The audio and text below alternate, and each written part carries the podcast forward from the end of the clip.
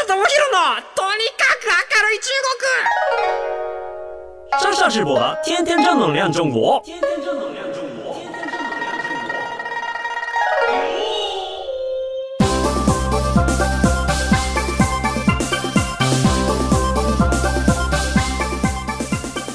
绅士们、女士们，大家好，我是上上直播。 皆さんこんにちは。中国ビリビリナンバーワン日本人インフルエンサーコンテンツプロデューサーの山下智博です。日本放送ポッドキャストステーション山下智博のとにかく明るい中国。この番組は中国で結構有名な私があなたの知らない中国の面白トピックやそんなにどやれない豆知識を紹介していき、日本と中国の架け橋ならぬローション的な役割を果たしていきます。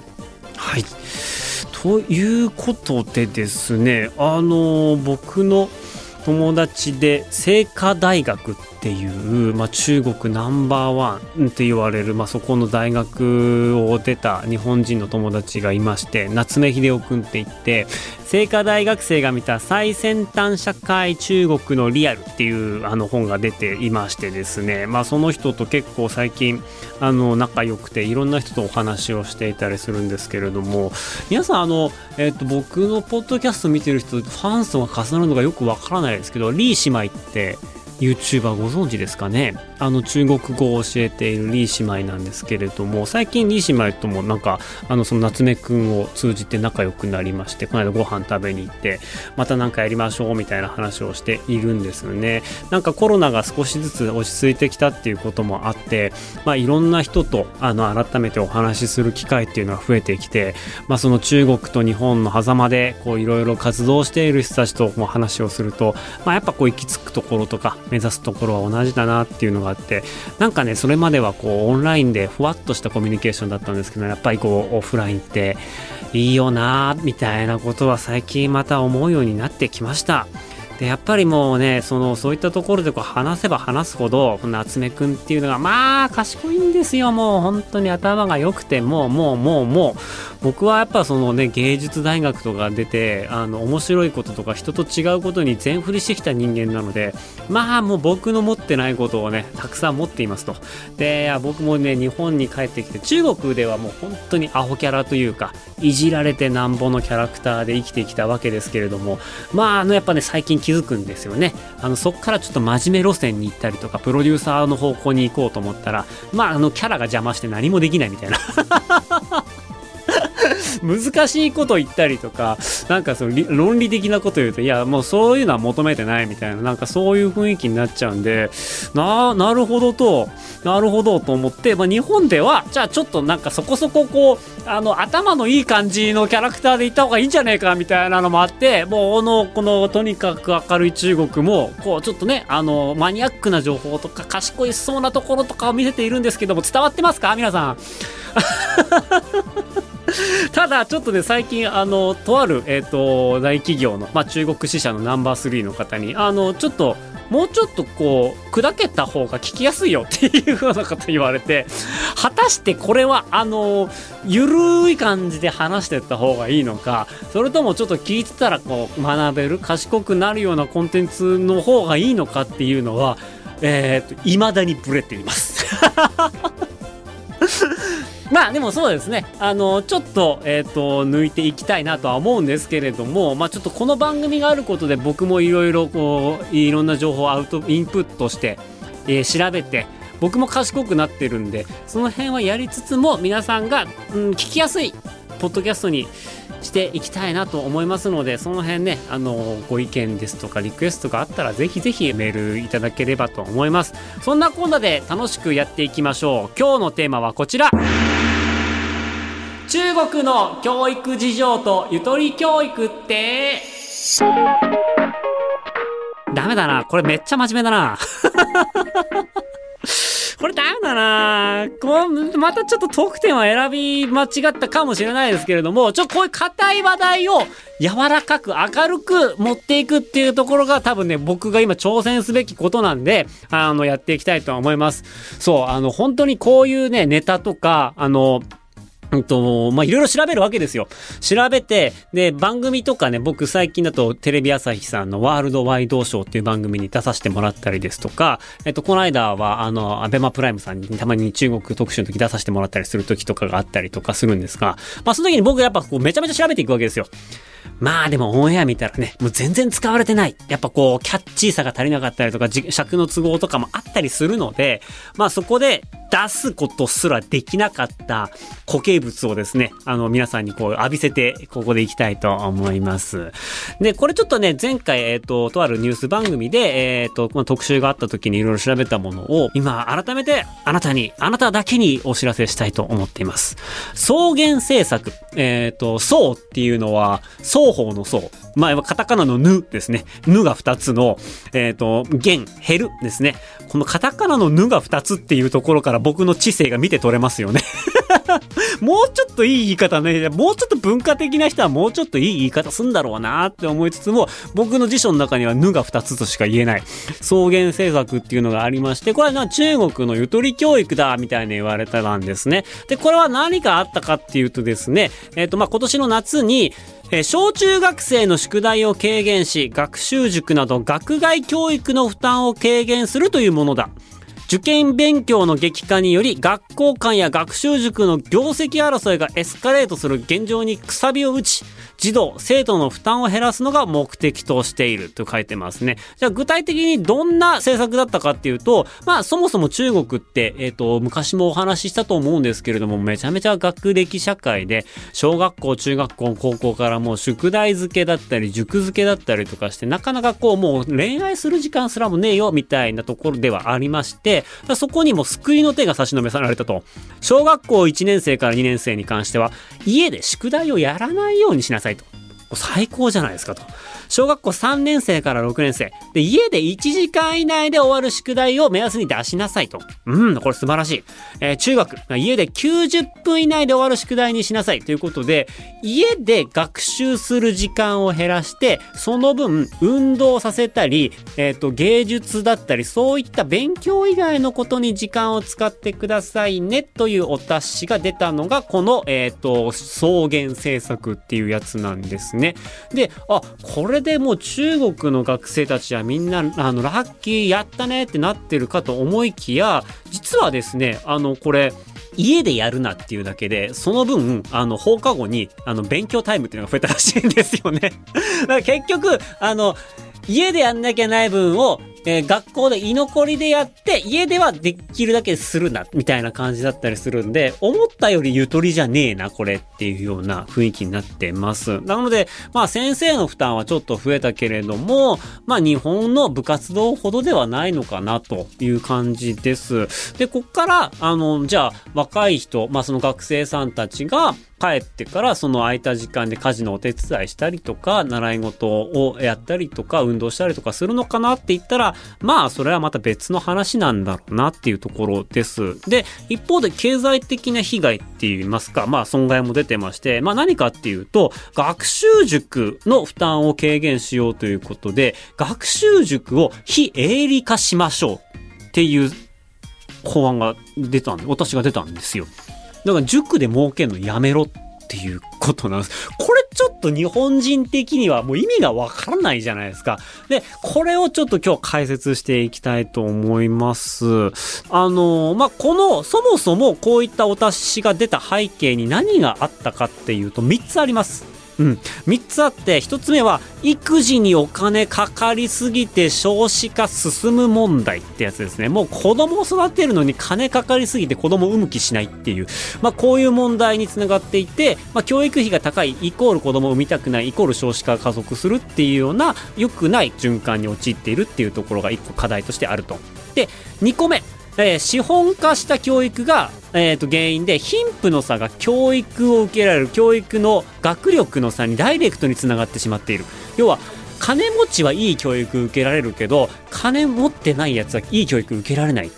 うんそうそうそうこれそういえば中国って共産主義だよねと社会主義の国だからみんな平等であるべきだよね。そう考えると、まあ、あの、本来的にはみんな同じ質の教育を受けているっていうのが本来あるべき姿であると。なので、お金持ってる人だけこうチートをできるっていう世の中はちょっとあれなんじゃねっていうような背景がありますと。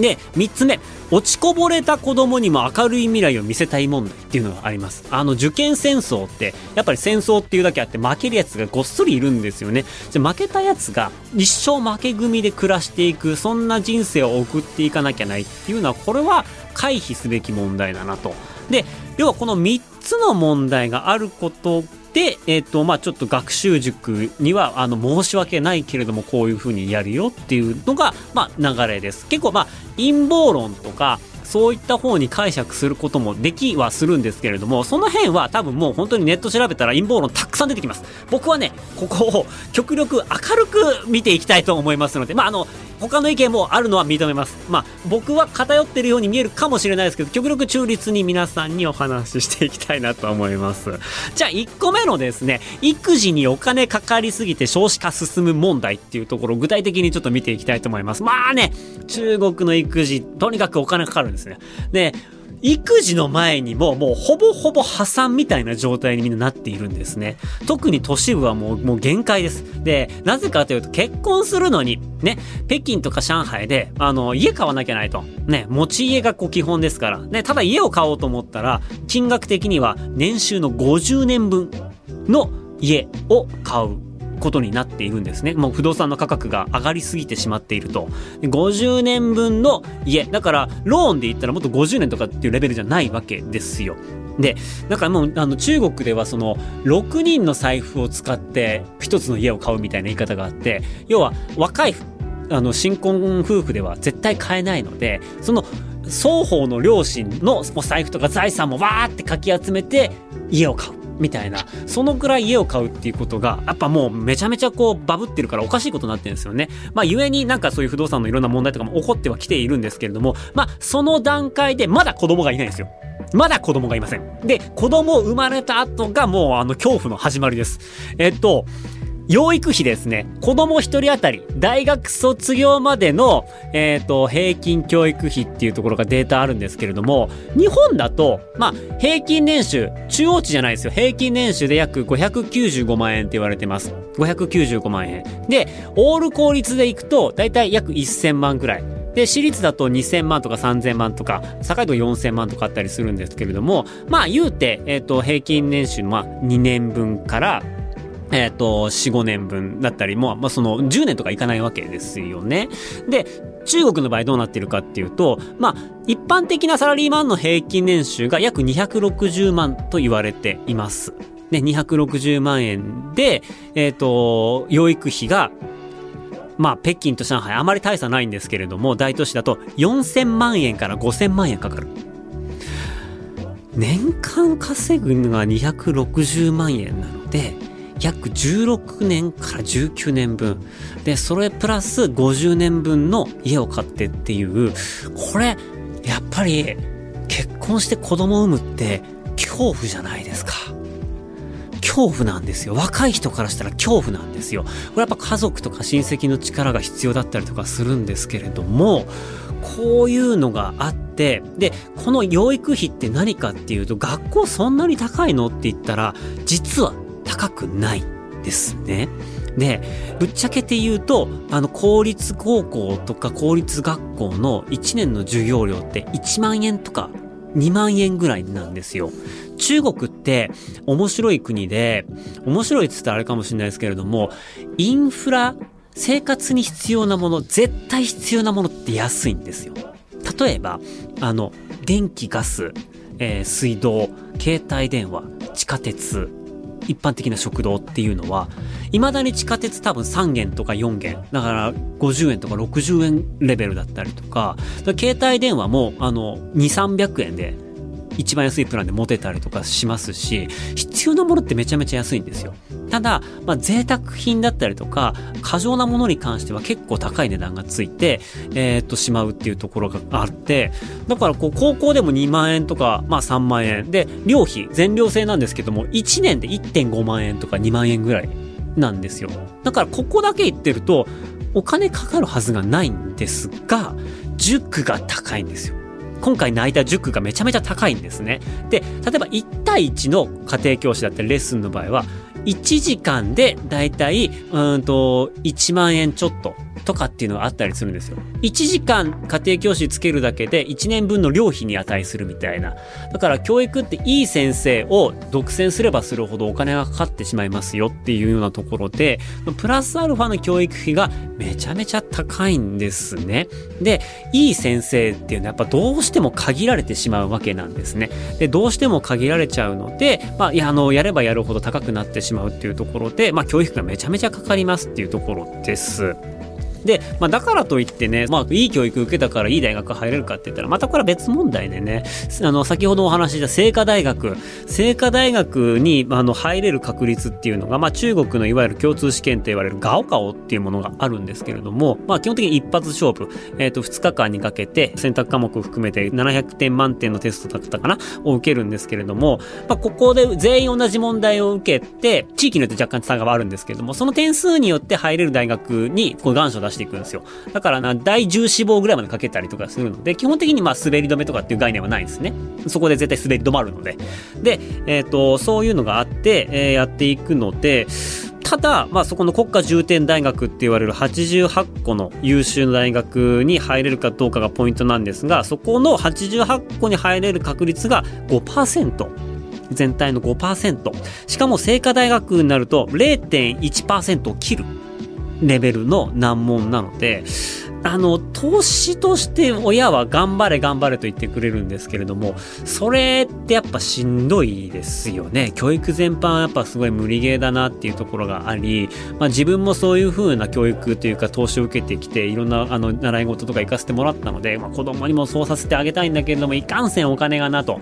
子供をこう、あの、いい大、いい教育受けさせるために自分もいろいろ我慢しなきゃないしっていうところで、まあ晩婚化は進むし、少子化はやっぱこう、あの、の、ね、進んでいきますというところが、まあ、一個背景としてありまして、二個目が、まあ、あの、いわ塾の問題ですね。資本化です。とにかく、まあ、高い授業料払わなきゃいい教育受けられないっていう状況を、なんとかこう解消していかなければいけない。そうじゃないと、金持ちしかいい教育受けれない。それってなんか、その社会のルールとして違うよね、と。で、まあ逆に、優秀な学校教師が、もともと学校の先生やってました。で、この人すごく教えるのが上手くて人気ですって言った時に、学校の先生の供養自体はそこまで低いわけじゃないんですけれども、塾の講師になると、やっぱその分儲けられるんですよね。だからその人気の先生がどんどんあの私塾とかに行ってしまうと、公立教育のあの、質が落ちちゃうんですよね。だそういう問題もあって、塾が敵にされているというところがあります。で、あのー、そこでね、会社が潰れてしまうっていうのは、まあ、由々しきことではあるんですけれども、結果、まあ、国家としてはですね、あの、塾が非営利組織になることで、いい先生の引き抜きがなくなっていって、で、もともと教育のレベルが高い人っていうのは、まあ、あの、学校に入っていくと、学校で先生として、なりわいとして、まあ、もともとの、うんと、教育に入っていくと、そうすることで教育のレベルが上がるよね、とか、あとは、コロナの時とかもそうだったんですけれども、有名な大学の先生が、まあ、あの、オンラインで、誰でも見れるような講演したりとかすることで、教育資源、まあ、無料化、公共化していったりとかっていうところで、いろんな教育の効率化っていうことが、まあ、進んでいきますよねっていうところなんですよね。うん、でも、そういった法があった時に、対策があるのが中国なんで、じゃあ僕もこう思考実験してみたんですけれども、じゃあ僕がめちゃめちゃ優秀な塾教師で、で、えっと、塾で、まあ、ものすごい高級で雇われていたとします。うん。でも先生もやっぱお金稼がないと、養育費払えていけないから、じゃあ、そうなって、じゃあ無償化しなさい、非営利化しなさいって言われた時に、じゃあこれからどういう人が現れるかなって思ったら、あの、無料で動画を作る。教育動画を作って、フォロワーをめっちゃ抱える教育系インフルエンサーにはなれるわけですよね。でこれは、あの、塾じゃないから無料で見れますと。で、有名になった分、別の商品を販売したりとかそういうセカンドビジネスみたいなものを組み合わせることで、まあ、能力があるっていうことは、まあ、あの本当に孫うことなきその人の努力なんでそれを使って、えーと、知名度を得て次のビジネス展開していくみたいなこととかが、まあ、ポジティブに、えーと、捉えてやっていく人が増えれば最終的にはその無料で見られる有料な教育コンテンツが増えていくっていうところがあの望むべき未来なのかなっていう気はちょっとしますよね。で、あとはその3つ目、落ちこぼれた子供にも明るい未来を見せたい問題っていうのがあって、まあその一家の希望を小さい肩にこう背負わされるわけですよね。あの、まあ、いい大学行けよ。いい大学行ったら、本当にあの、将来年収もすごい安定するし、あと、ま、北京とか上海とかの有名企業に入ったら、都市戸籍がもらえると。で、都市戸籍ってなんやねんみたいな話なんですけども、都市戸籍っていうのは、まあ、生まれたところの戸籍っていうのは、日本人も持ってるわけですよね。で、基本的に不動産が交付しているとか、そういった関係もあって、北京で家を買おうと思ったら、北京の戸籍を持っている人じゃないと家買えないです。うん。なので、農村から出てきた人が北京で家買おうとしても買えないんですよ。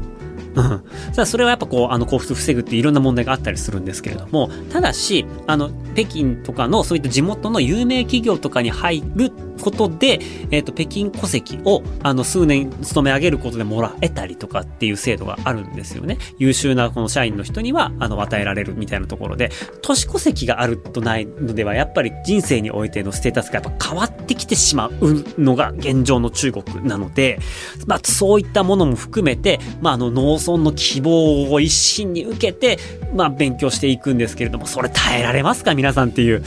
僕はね、やっぱ、ねえ、これはちょっとしんどいな。やっぱその分強い人が出来上がるんですけれども、まあそのプレッシャーに落ちこ、あの、潰されてしまう人もいますと。で、いい大学に入ることで、えっ、ー、と、高級取りになれるっていうのを、そういうなんかライフモデルだけって、ちょっと選択肢が少ないよねと。で、今だったら、例えばその僕も昔、あの V 子のバズっちゃいなっていう番組で、あの将軍軍っていう、あの発明王の動画を結構紹介したんですけれども、彼は、えっ、ー、と、まあもともと別にそんな有名な大学出ているわけじゃなくて、溶接工やってたんですけれども、まあ途中からその溶接の技術使ってしょうもない発明品をどんどん作ることによって有名になって、まあ一挙こう、あの、お金持ちになっていった財を成していくことができたっていう、まあそういう、えっ、ー、と、サクセスストーリーとかもあるわけで、学歴に問わず、手に職をつけることで、またその別の稼ぎでいく道っていうのをもっともっと作っていく必要があるよねっていうことで、あの僕のあの友人の夏目くん曰く、最近はそういう意味で言うと専門学校とか職業訓練校とかがやっぱすごく今増やしてるらしいです。うん、なので、まあ、あの学歴社会に負けた人でもしっかり中国国内で稼げるような風にやっていけるような土壌を作っていこうみたいなことも、まあ、行われていますと。で単純にこの問題だけを見るとあ塾塾を非営利化なんてひどいみたいな話にはなったりとかもするんですけれどもあの陰謀論を軸に考えていろんなものを結びつけていくとひどいなっても思うし今みたいになんかちょっとまあそういったこうポジティブなこともやってるんだよっていうところも見ると、ああ、なるほど、そういう考え方もあるのねと。そもそもそうだよね。資本主義の国じゃなかったもんねと。財産は国のものであって、みんなのものであって、まあ、平等に分配するっていうのが、まあ、もともと目指しているとこだったから、まあ、教育にしかり、えっ、ー、と、まあ、不動産にしかり、あんまりこう、貧富の差がつきすぎるのを、まあ、そろそろ次の段階に進んでいこうかっていうのが、まあ、最近の中国なのかなって思っています。なかなか資本主義、まあ、我々の住んでいる社会の物差しで見るとおかしいなことばっかりとかって思うんですけれども、多分意外となんかこういう風に、まあもともとこういう考え方だったよねっていうところから紐解いていくと、うん、なるほどそうだよねって納得するところがあったりするので、僕はこう結構陰謀論だったりとかを聞くと、まあまあなんか、確かにそういう考え方もできるかもしれないけども、まあうん、そもそもこうだったよね、みたいな、自分的には腑に落ちることもあったりするので、そういうふうに、えっ、ー、と、そういうニュースとは接しています。なので、えっ、ー、と、僕の中では、これも一つの中国の行く道だし、中国が今やってることって、言ったらこう、誰もやったことない、どこの国もやったことのない、まあ、大きな社会実験みたいな側面とかもはらんでいるので、うん、なんかその、学びがあるなって思いますし、なんか若い人とかでも、なんかそんなにお金稼がなくてもいいからみんな平等にいいもんもらいたいよねっていうような考え方、まあ、競争とかに疲れていく人とかもやっぱ多いので、そういう人たちと、まあ、少しずつこうシンパシーがあっていく可能性もなんかなくはないのかな、みたいな感じで、隣の国を見ている次第です。はい。まあもちろん、あのね、いろんな考え方の人がいるんで、その、そういった考えを否定するものではないです。僕はこういうふうに見ていますよっていうようなところを最後にまた付け加えさせていただきました。